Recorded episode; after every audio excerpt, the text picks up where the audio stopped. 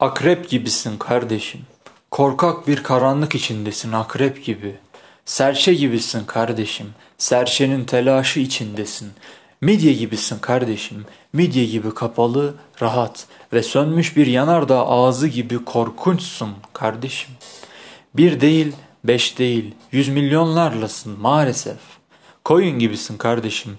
Gocuklu celep kaldırınca sopasını sürüye katılı verirsin hemen ve adeta mağrur koşarsın salhaneye. Dünyanın en tuhaf mahlukusun yani. Hani şu derya içre olup deryayı bilmeyen balıktan da tuhaf. Ve bu dünyada bu zulüm senin sayende. Ve açsak, yorgunsak, alkan içindeysek eğer ve hala şarabımızı vermek için üzüm gibi eziliyorsak kabahat senin demeye de dilim varmıyor ama kabahatin çoğu senin canım kardeşim.